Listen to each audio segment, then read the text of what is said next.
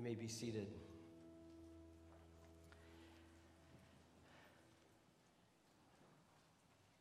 One of my favorite things about Sunday morning is singing worship uh, songs with you and being able to join together and hear the voices of God's people together. And so, thank you. Um, it is a great privilege to worship. I want to thank you, the worship team, for just all of their work and bringing these opportunities together for us and, and letting us be able to enjoy that with them. And um, this morning, I want to invite you to join me in Jonah chapter 4. Jonah chapter 4.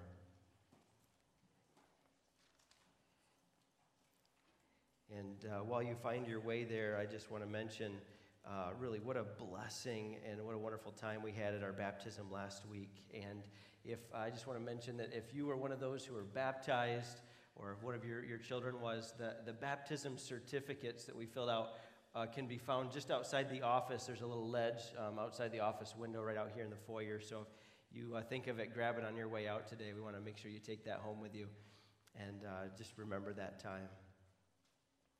The title of today's message is Resenting Grace. Jonah here, despite all that uh, he had encountered, despite all that he had seen from Almighty God and his love, he struggled to accept the grace that was demonstrated towards the Ninevites, as we're going to see this week, and then we'll finish up this series next week in chapter 4 here. So, if you found your place in Jonah, I'm actually going to back up just a little bit to give us context into chapter 3. And uh, we're going to start reading at verse 6, just to provide a little bit of the backdrop of their repentance before we flow into chapter 4 here. And so, it says in verse chapter 3 verse 6 when word reached the king of nineveh that is of jonah's message jonah's preaching he got up from his throne took off his royal robe and covered himself with sackcloth and sat in ashes then he issued a decree in nineveh by order of the king and his nobles no person or animal herd or flock is to taste anything at all they must not eat or drink water furthermore both people and animals must be covered with sackcloth and everyone must call out earnestly to God, each turn from his evil ways and from his wrongdoing. Who knows? God may turn and relent. He may turn from his burning anger so that we will not perish. God saw their actions, that they had turned from their evil ways, and so God relented from the disaster he had threatened them with, and he did not do it. Jonah was greatly displeased and became furious he prayed to the Lord, Please, Lord, isn't this what I said when I was still in my own country? That's why I fled toward Tarshish in the first place. I knew, I knew that you're a gracious and compassionate God, slow to anger, abounding in faithful love, and one who relents from sending disaster. And now, Lord, take my life from me for it's better for me to die than to live. The Lord asked, Is it right for you to be angry? And so Jonah left the city and found a place east of it. This passage is incredibly startling, especially if you've never read the book of Jonah. Most of us are familiar with it here, even if you weren't before this series, you're pretty familiar with it now. And, and you read a passage like this, and, and you think, okay, happy ending. They, they repented, and the prophet's going to celebrate God's grace in their life. And you couldn't have a, a more, more of a stark, startling response out of the prophet than what happens here. Right after the repentance and God relenting from his anger and, and the punishment that he was about to just pour out upon the Ninevites, right after that, we see Jonah was greatly displeased and became furious. What, what, a, what an incredible uh, and shocking statement. That, that Jonah could behold such unbelievable kindness from God, not only in his life in chapter 2, but then here now to the Ninevites, and he was angry. In fact, the Hebrew is a little bit interesting. The the author the author um, pairs together some, some language, and so it, it, it really adds emphasis to Jonah's attitude.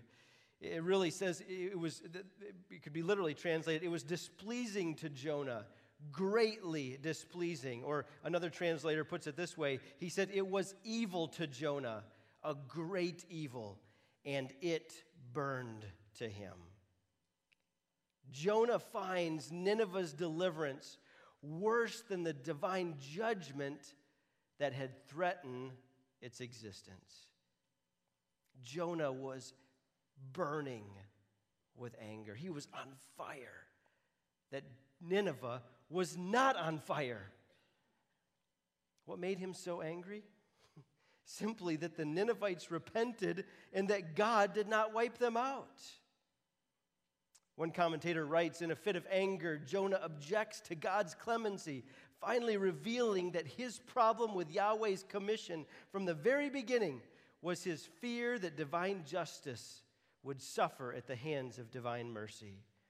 And since his worst fears have been realized, Jonah asks to die. And in a sense, Jonah here, and, and what we're seeing here is, and if you're taking notes here, is that Jonah resented God's mercy towards sinners. Jonah was angry that this God would be merciful to people he didn't think deserved mercy. This is what he says here. He makes, this, he makes a beautiful declaration that you may it may sound familiar to you in verse 2. He says, I knew that you are a gracious and compassionate God, slow to anger, abounding in faithful love, and one who relents from disaster. That phrase is a quote from Exodus chapter 34. Do you remember the, the context? Do you remember, do you remember when God declared himself in this way? He says, it says, The Lord passed in front of Moses and proclaimed, The Lord, the Lord is a compassionate and gracious God, slow to anger and abounding in faithful love and truth maintaining faithful love to a thousand generations, forgiving iniquity, rebellion, and sin. But he will not leave the guilty unpunished, bringing the consequences of the father's iniquity on their children and grandchildren to the third and fourth generation. You see, Jonah had hoped for that latter part of that phrase, and, or that latter part of that passage in Exodus 34, where he wanted God to uh, not leave the guilty unpunished. He was hoping that Nineveh would not repent so that they would receive what they were due. But that wasn't the case. Do you remember the context of that, though? Do you remember the context of that declaration in Exodus chapter 34? What big, does anybody remember what big thing had just happened? What big, I'll, I'll give you a hint, what big evil had just happened with the Israelites right before Exodus 34? the golden calf in Exodus chapter 32. And, and the Israelites, I mean, you remember Moses comes down here and, and he sees what's going on. They're all worshiping this calf that they had constructed, and he smashes the tablets with the commandments on them and is furious. And what does God do? Yes, there, was some punishment, but God forgives them. He renews his relationship with them and his covenant with them. And, and he continues to be their God and they his people. And, and in that context, we hear this declaration of God about himself I'm compassionate, I'm gracious, I'm slow to anger, and abounding in faithful love and truth. What a declaration. Jonah quotes from that passage and it's like he forgets, though, the context of it. Israel deserved to be wiped out, and yet they were shown mercy. And, and Jonah does not see himself at all a part of that group of sinners who deserve God's wrath yet have received God's mercy. He does not see himself anywhere remotely close to the Ninevites, to, to the Ninevites. For Jonah, there were sinners, and then there were sinners. There were sinners who deserved some mercy, mainly himself and his own people. But then there was a whole bunch of people that didn't deserve God's mercy. The, the, the word that's translated in, in here in Jonah chapter 4, verse 2, as uh, faithful love. It may be different in, in your translations. It's, it's the, the, the well known, well used, often used Hebrew word hesed. It, it, it, pictures God's covenant love. There's, there's no one translation that mines the depths of this Hebrew word. It's used all over the Old Testament to speak of that, that unrelenting love of God for his people. It, it, it, pictures God's covenant love. It, it includes an element of surprise. That like when, when you least expected it, God comes out of nowhere with this, this love, this hesed, this faithful, steadfast, loving kindness. In fact, it's used quite a few times in the Psalms. In Psalm 13, David speaks of this unfailing love of God. And Dale Ralph, Dale Ralph Davis writes this. He says, It's not merely love, but it's this loyal love. It's not merely kindness, but it's a, a dependable kindness. It's not merely affection, but affection that has committed itself. It's not simply love, but love that has some stickum on it. Love that refuses to ever let go. And so Hesed has a sustaining, enduring element about it. That's why the psalmist could write in Psalm 94 18, if I say, my foot lip, my foot slips, your hesed, Yahweh, your faithful love holds me up. What's it feel like to be the object of God's faithful love? If you're one of God's children, you know that He has bound himself to you with this covenant love. This love that has stickum on it. This love that will never let us go, no matter how, how far we try to run, like Jonah. I came across an illustration that pictured this. It's a little story about a William Still, who was a pastor years and years ago in Aberdeen in Scotland. And he recalls a period when the dominant theme of his preaching seemed to be judgment and hell and the consequences of turning a deaf ear to the gospel. And he kept hammering away at this. He was convicted that the Lord had led him to do so, but he knew it was getting the people down. Mr. Still had a dear aunt who served him as a cook and a housekeeper and helped him with different tasks throughout the week. And one Sunday at lunch, during his hell as the theme du jour period, she voiced her concern. She said, I'm sitting there with them in the pew and taking it all in. And she went on, Oh, I feel for them, oh, Willie. There's no love. Is there no love in the gospel? William Still admitted that her question had shaken him, but he responded that he could preach nothing except for what God had laid on his heart. Well, his aunt replied, If it goes on, there'll soon be no one there but you and me. Will you desert me then? Mr. Still asked. Never, she shot back. I committed myself to you and to the Lord's work here, and I will never leave you. That's Hesed. And if you're not swallowed up by the darkness or swept away by the distress, it will be because in the midst of it all, you have a God and a Savior who says, I have committed myself to you, and I will never leave you. Be assured that the unfailing love of God makes all the difference in our life. In those moments of darkness, in those moments of fear and worry and doubt, turn back to the chesed, the unfailing love of God. But for Jonah, this was not a good, a good thing. Or what should have been good news, the steadfast love of God made him angry and resentful. Because he looked at the Ninevites and he looked at God and he said, I knew that's what you were going to do. I knew you were going to forgive these rotten sinners. And I'm so angry about it. You see, if Jonah sounds familiar to you right now, it's because there's a little bit of this Jonah in all of our hearts. Jesus talked about this, this person in a parable in Luke 15, in the story of what we call the prodigal son.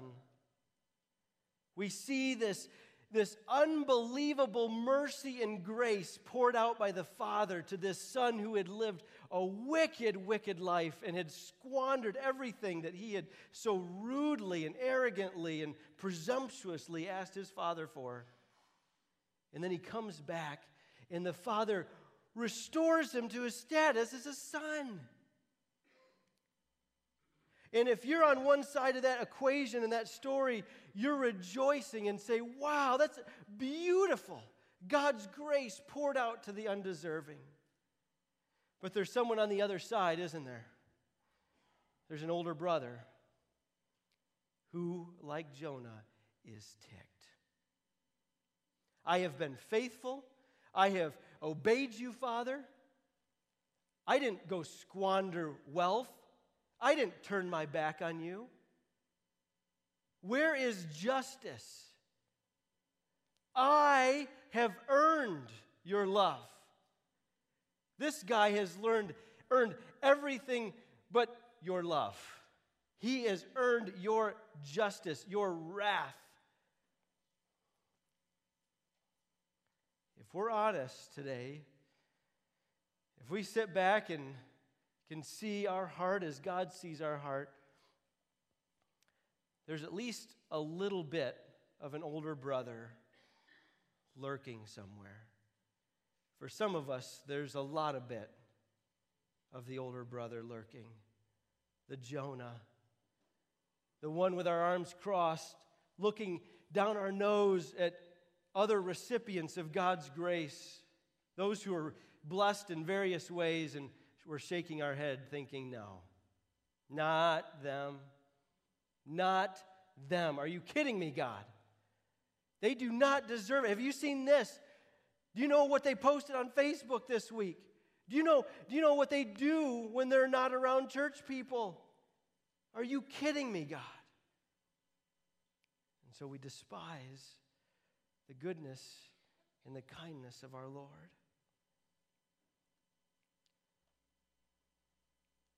But it wasn't just that Jonah resented God's mercy towards sinners.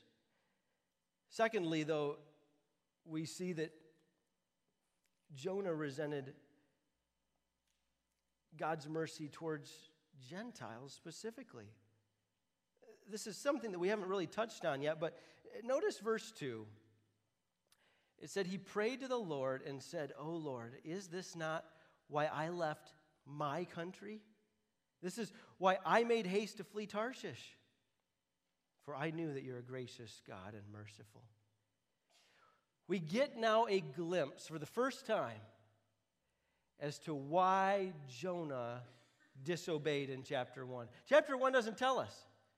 He hears the commission from God and he's just gone. He takes off. It's not until we get to chapter 4 that we get a little peek at Jonah's heart. And what we see here is someone who does not only not, does not only just not want to see what he perceives as people more wicked than him be recipients of God's mercy, but Gentiles too. Re- remember, we said it the first week, but I'll just remind you but that Jonah, Jonah's commission was really unusual. There were many times prophets were called to pronounce judgment to foreign nations, but it was always like from a distance. It was always from back home in Judah or in Israel.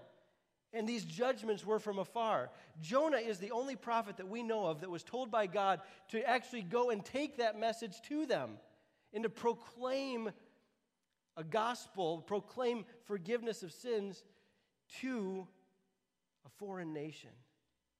You see, the Israelites were very ethnocentric. They were, they were very much like and we see, we see it so much in Jesus' days, right? The way they look down their noses at the Gentiles and, and, and even the Samaritans who were like half Jewish. Like they, they had this, this sort of baked in racism in a lot of ways that, that, that we deserve God's love, but not those people over there. Jonah did not want to see these pagan Gentiles come to Christ. Now, in Jonah's defense, again, remember, just like the Ninevites weren't just Gentiles, they were, they, they were particularly wicked. They were uniquely wicked people. We said the first week that the, the Assyrians were noted for intimidating uh, other nations that they were going to conquer because they, had, they would be so barbaric to other, other nations that they had conquered that word would spread that these guys, I mean, they literally made pyramids of skulls, stacks of skulls outside of some of the cities, just as trophy cases for what they had done. The, the way that they treated their enemies was, it, it took warfare and wickedness to a, a, a whole new level. And so then word would get around and they could come into a country and said, hey, do you want to uh, do you want to just let us in or do you want to fight? And they'll be like, uh, we heard the reports. We'll just go ahead and let you in. They didn't want to be victims. So Jonah, Jonah knew the notoriety of the Assyrians and the Ninevites. He knew about their wickedness. He also knew this that in Isaiah chapter, chapter 7 and 8, and in Hosea, these would have been written either before or at the time of Jonah it had been prophesied that the Assyrians were going to come in and conquer Israel. So Jonah knew that he was being asked to take the gospel to people who would, in the very near future, be Israel's conquerors. So I've been really hard on Jonah throughout this whole process. You've, you've heard me be really tough on him, but let's just put ourselves in his shoes for just a second.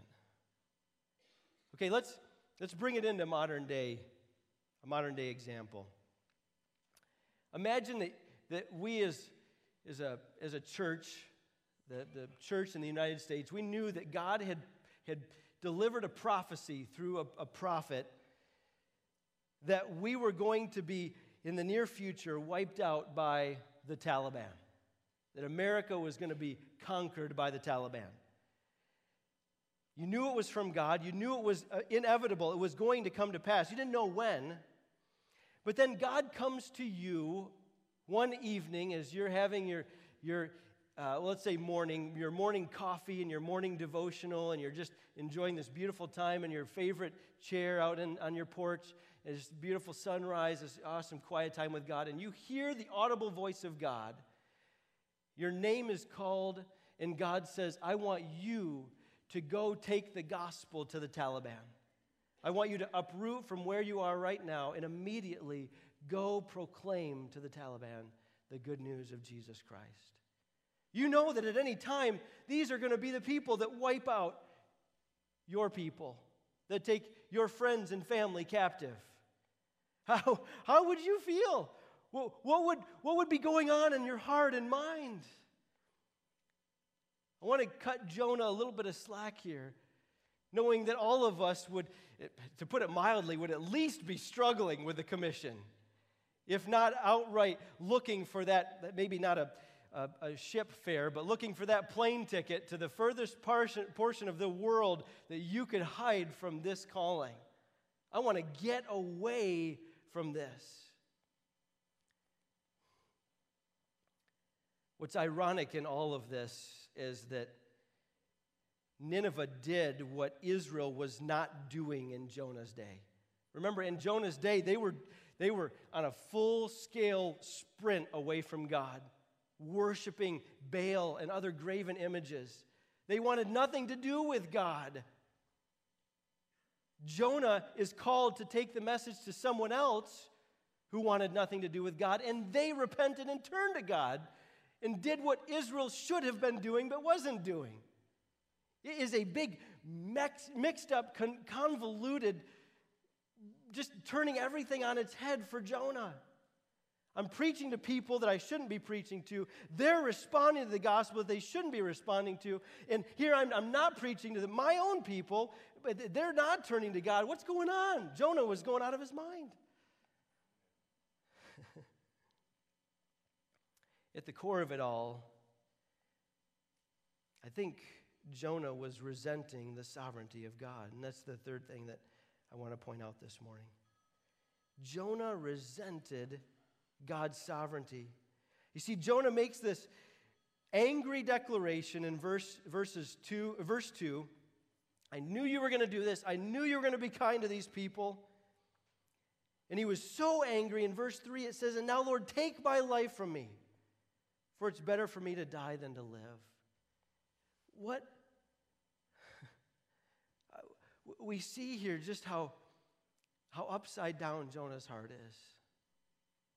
He was so angry that God was kind to the Ninevites that he just wanted to die and get it over with. This is the second time in the book that he just wanted to die.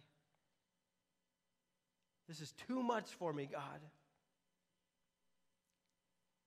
And then God comes to him. Again, we just see God pursuing him. We see the heart of God in his loving, just not giving up on Jonah. God could have just said, I'm done with you. Forget this. All you do is complain.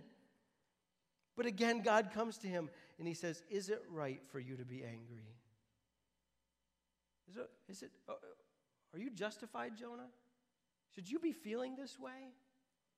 Jonah doesn't answer, but the implied answer is yes, yes, it is right for me to feel this way. You see, at the core right here, Jonah feels like he knows better than God. He thinks that God should listen to his plan for the Ninevites. You know, sometimes we look around and we see what God's doing. We see the kinds of people that God uses or the kinds of people that God saves. And, and we may, like Jonah, feel that older brother heart rising up and saying, It's not right, God. At the core of that, that's me saying, I know better than you, God. Your plans are not wise, your ways are not good. And we resent the sovereignty of God.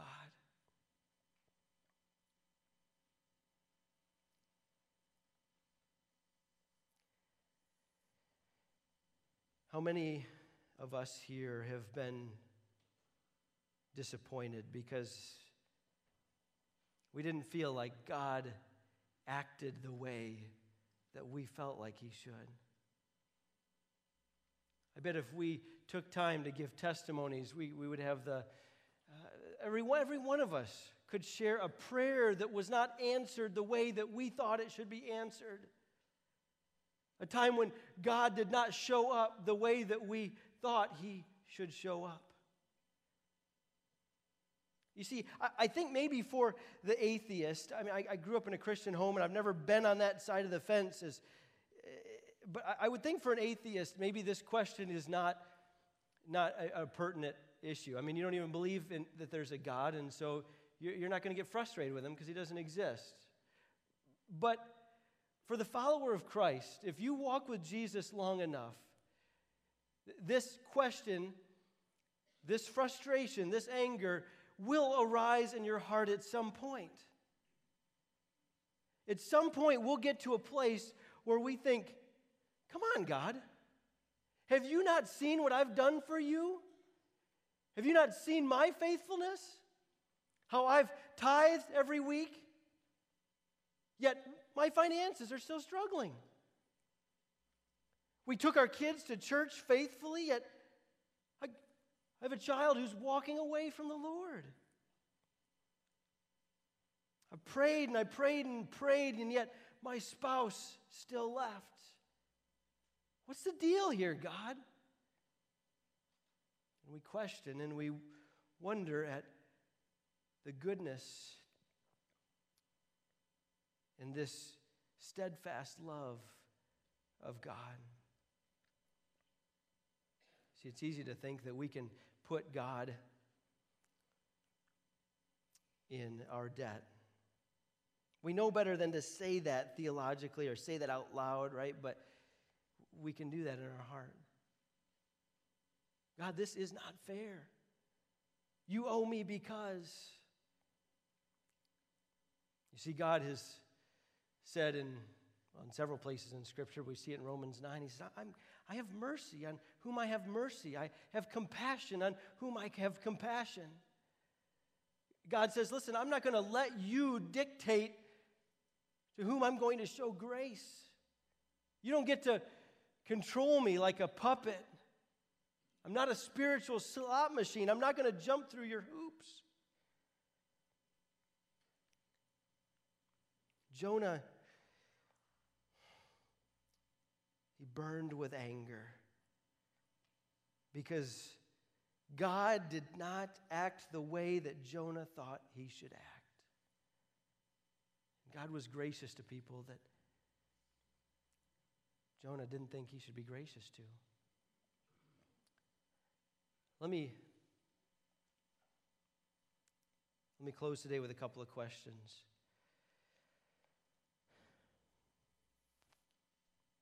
Where do you see the heart of Jonah crop up in your life?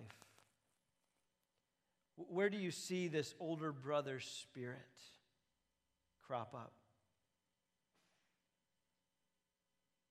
Is it with someone at work who gets a promotion ahead of you? Is it an unbeliever who seems to be prospering and just everything seems to be going in right in their life and like like Jeremiah, I think I put the reference in here somewhere. Maybe I didn't. Jeremiah once asked in Jeremiah 12:1, he said, "Will you be righteous? You'll be righteous, Lord, even if I bring a case against you. Yet I wish to contend with you. Why does the way of the wicked prosper? Why do all the righteous live at ease?"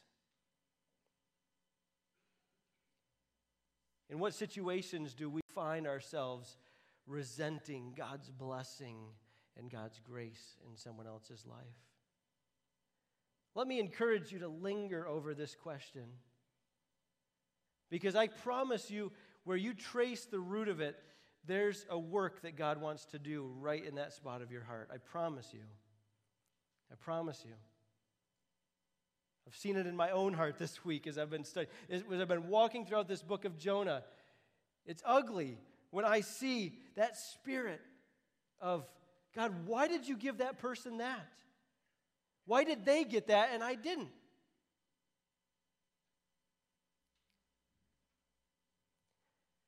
But flowing out of that question, then, are there people that you're withholding grace from this morning? It could be in the form of forgiveness, the grace of forgiveness. It could be an act of generosity that God is calling you to, that you refuse to let go of, maybe because your stuff's too important to you, or maybe more likely because of the person that God's calling you to minister.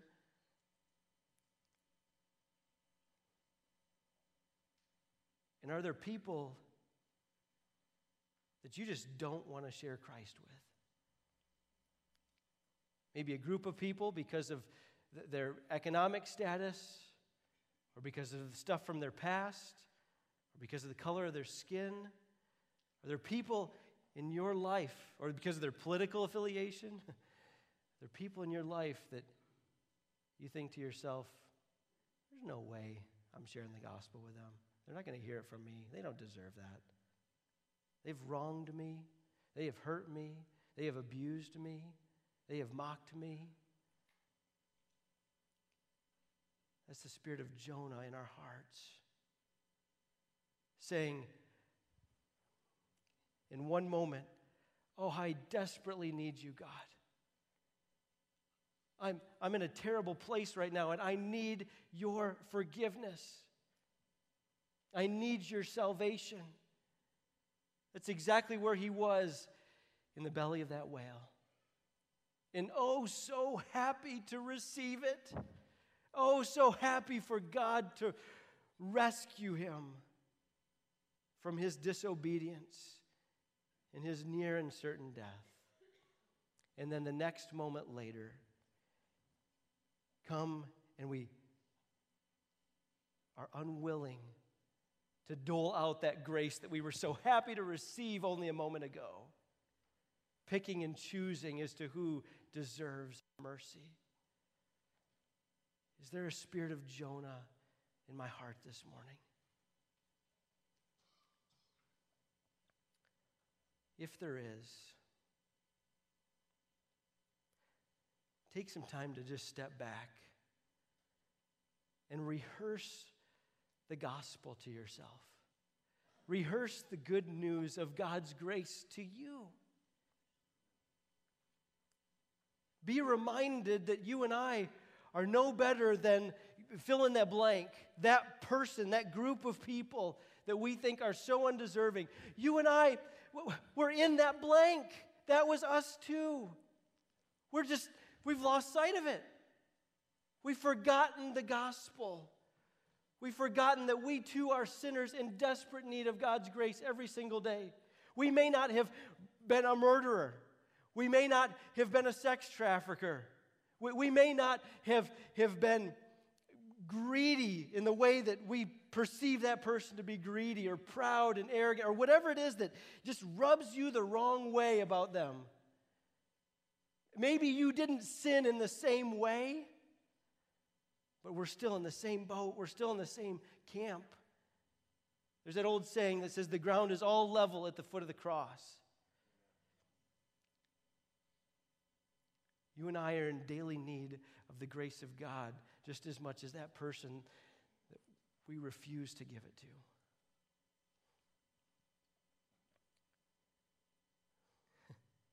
the, the great thing about all this is that this morning, there's grace for our lack of grace. Isn't that good news? There's grace for our Jonah like hearts. There's forgiveness when we struggle to forgive. There's God's kindness when we struggle to be kind. There's mercy when we struggle to be merciful. And God longs to transform our heart. I hope you'll come back next week because God's not done with Jonah. He's still pursuing. Jonah's not there yet. But the God of all grace is still chasing after him. And this morning, he's chasing after you, longing to pour out his grace and forgiveness upon you. I want to invite you as, you, as we pray here, if, if you'd like prayer for anything, but specifically this, or someone to just come alongside of you and encourage you in this way, we'll have some, some folks up here that would love to pray with you. Let's take a moment and bow our heads in prayer. God, I pray that you would capture us with your grace this morning.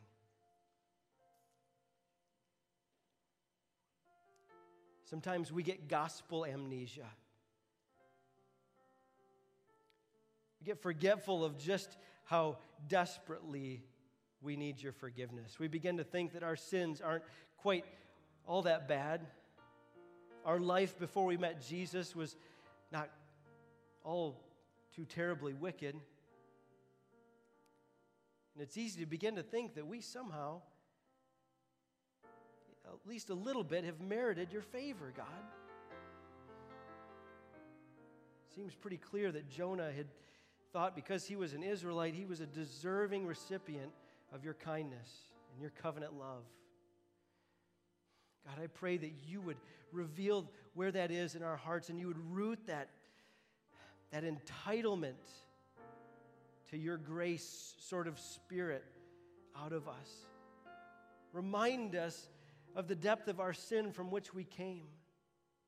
Not so that Satan can use it to beat ourselves up over things that we've been forgiven from, but, but so that we can have this, this healthy perspective on just how desperately we needed and continue to need your grace and your mercy and your forgiveness.